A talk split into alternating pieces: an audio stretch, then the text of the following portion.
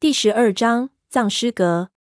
整个葬尸阁里一片漆黑，几盏手电的光斑交叉在一起，光线凌乱。胖子所在的角落离我们几个人都很远，手电照到那边，四周的尸体遮挡，影子一层叠了一层。纵使照得透彻，我们也看不太清楚。只不过胖子脸上的那种青紫色，却不会看错，那种诡异的、木然到阴森的表情，实在和边上的尸体太像了。更是让人直起白毛汗。潘子原本以为胖子又在瞎闹，又叫了一声，胖子却还是毫无反应，犹如雕塑一般一动也不动。潘子也看出了苗头不对，对我们道：“好像是出事情了。”我皱起眉头，不知道怎么说好。胖子的表情和动作和这里的尸体如此相像，如果不是他在耍我们，就肯定有不妥的事情发生了。但是其他人都没事情。怎么偏偏又是他？看他这副德性，难道是给这里的鬼儿附身了，还是中了萨满的诅咒了？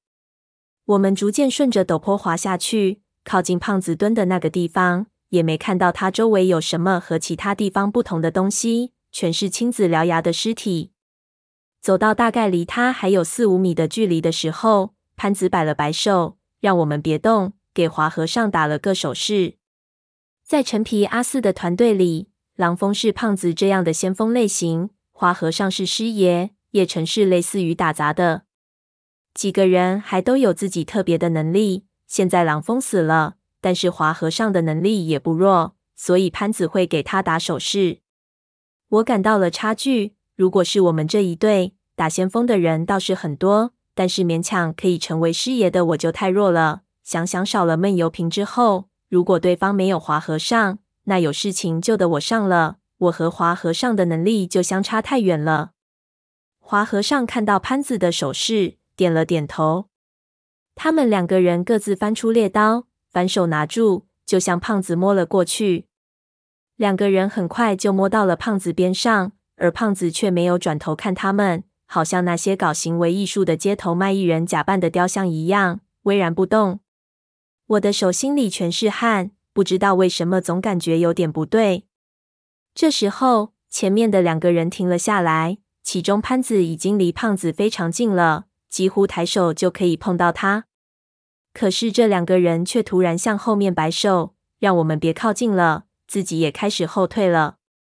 我的心脏开始狂跳，又不知道他们看到了什么景象。只见潘子退到我的身边，转头对我们道：“麻烦了。”他身后的那具尸体有问题。什么麻烦了？我问道。是在大粽子。潘子让我们别问，做了个手势，让我们跟着他。我们跟着他穿过几具尸体，下了几层梯田，来到了胖子的侧面。他一指，我顺着他的方向一看，只见胖子后面盘坐着好几具青黑色的尸体，但是其中有一具却和其他的与众不同。只见这一具尸体的脑袋极大，几乎有普通人的三倍大，五官都看不清楚，犹如一个大头的还未发育成熟的婴儿。一条奇怪的舌头从那具尸体的嘴巴里伸了出来，竟然盘绕在胖子的脖子上。我顿时就头皮发炸，心狂跳起来，几乎脖子都僵硬住了，捂住嘴巴不让自己惊叫起来，轻声道：“那是什么的？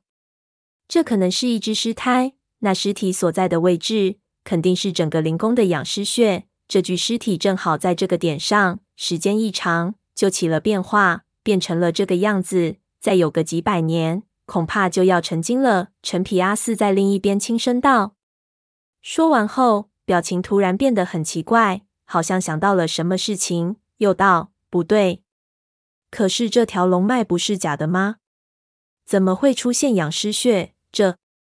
华和尚一看陈皮阿四的表情奇怪，似乎也突然明白了，表情一变。我感觉华和尚其实早就想到了，但是为了照顾陈皮阿四的面子，所以经常等到陈皮阿四想到之后才做出反应。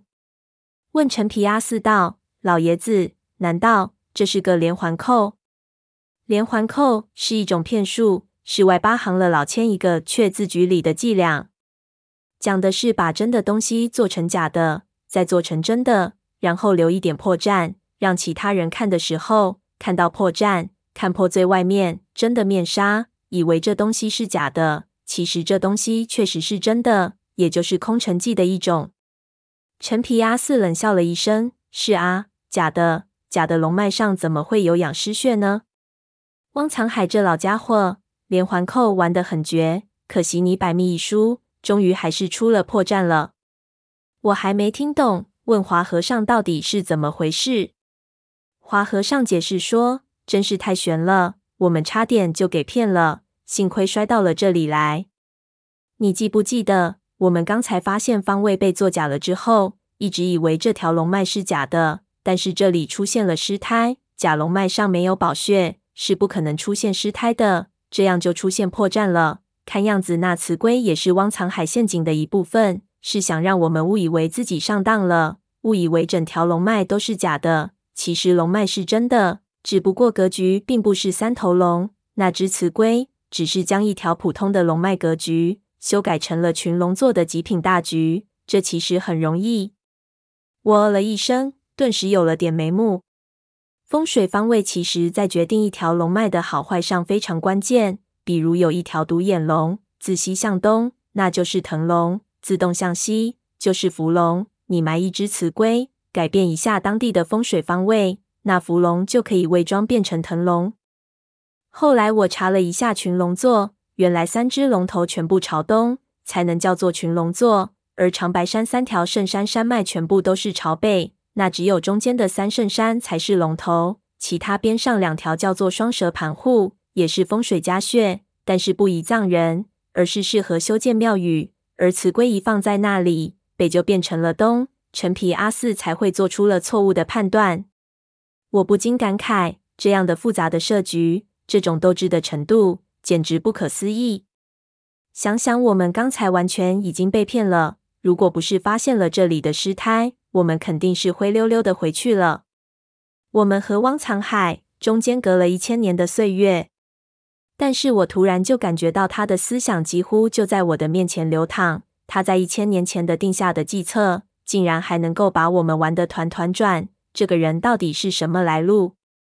潘子在一边轻声说：“你们竟然还有心思说这些？现在死胖子怎么办？对付这东西，黑驴蹄子管用不管用？”陈皮阿四摇了摇头，表示不知道。花和尚也皱起了眉头，显然都不知道怎么对付。这种时候是最讨厌的时候，我们不知道胖子这样给蛇头绕着。会不会有什么危险？但是贸然去救又怕导致形势恶化，两边都无计可施。潘子和我急得满头是汗，又不知道如何是好。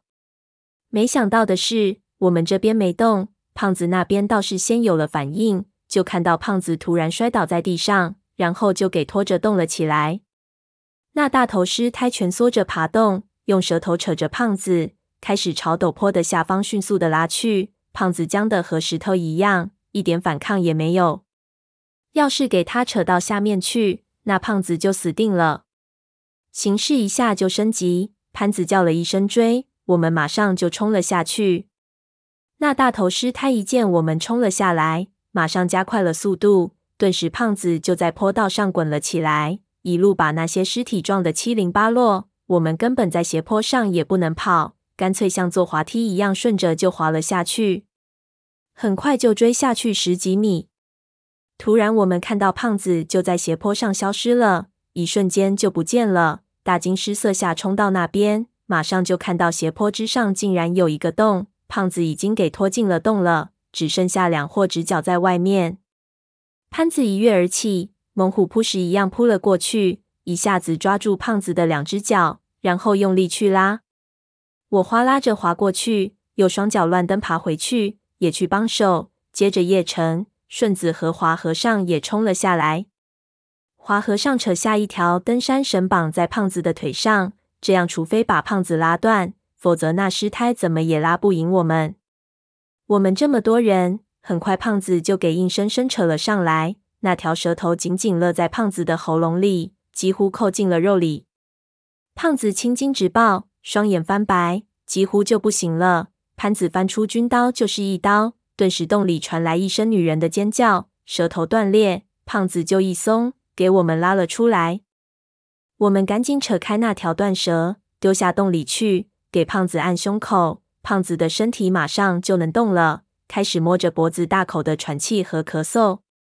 潘子怕那东西又窜出来，猛扯出工兵铲就到洞口，用手电照着洞里。不过照了一会儿，就放下了武器，似乎是尸胎已经钻下去了。我们都松了口气，忙给胖子捶背。捶了半天，他才缓过来，心有余悸地看着那个破洞，道：“谢谢，谢谢各位好汉。”我问胖子到底是怎么回事，怎么一动不动，像弥勒佛一样？胖子自己也不知道，说就感觉找着找着脖子一凉，就不能动了，看和听都行。但是身体就怎么也动不了，好像是给冻在了冰里。他在那里用力的使力气，但是连转一下眼珠子都不行，可把他急的。潘子大笑，听刚才那尖叫，这是侄女失胎，估计是在这里太寂寞，看你和他体型相似，想拖你下去陪他了。这叫做来自地狱的搭讪。胖子苦笑，推了他一把，你他娘的才和他长得像呢。潘子笑着躲他的推手，人往后一仰。所有人都没有想到的是，就在这个时候，突然那只巨大的胎头又从洞里探了出来，满嘴是血，一下子咬住了潘子的脚。潘子根本没反应过来，猛地就给拖进那个洞里去。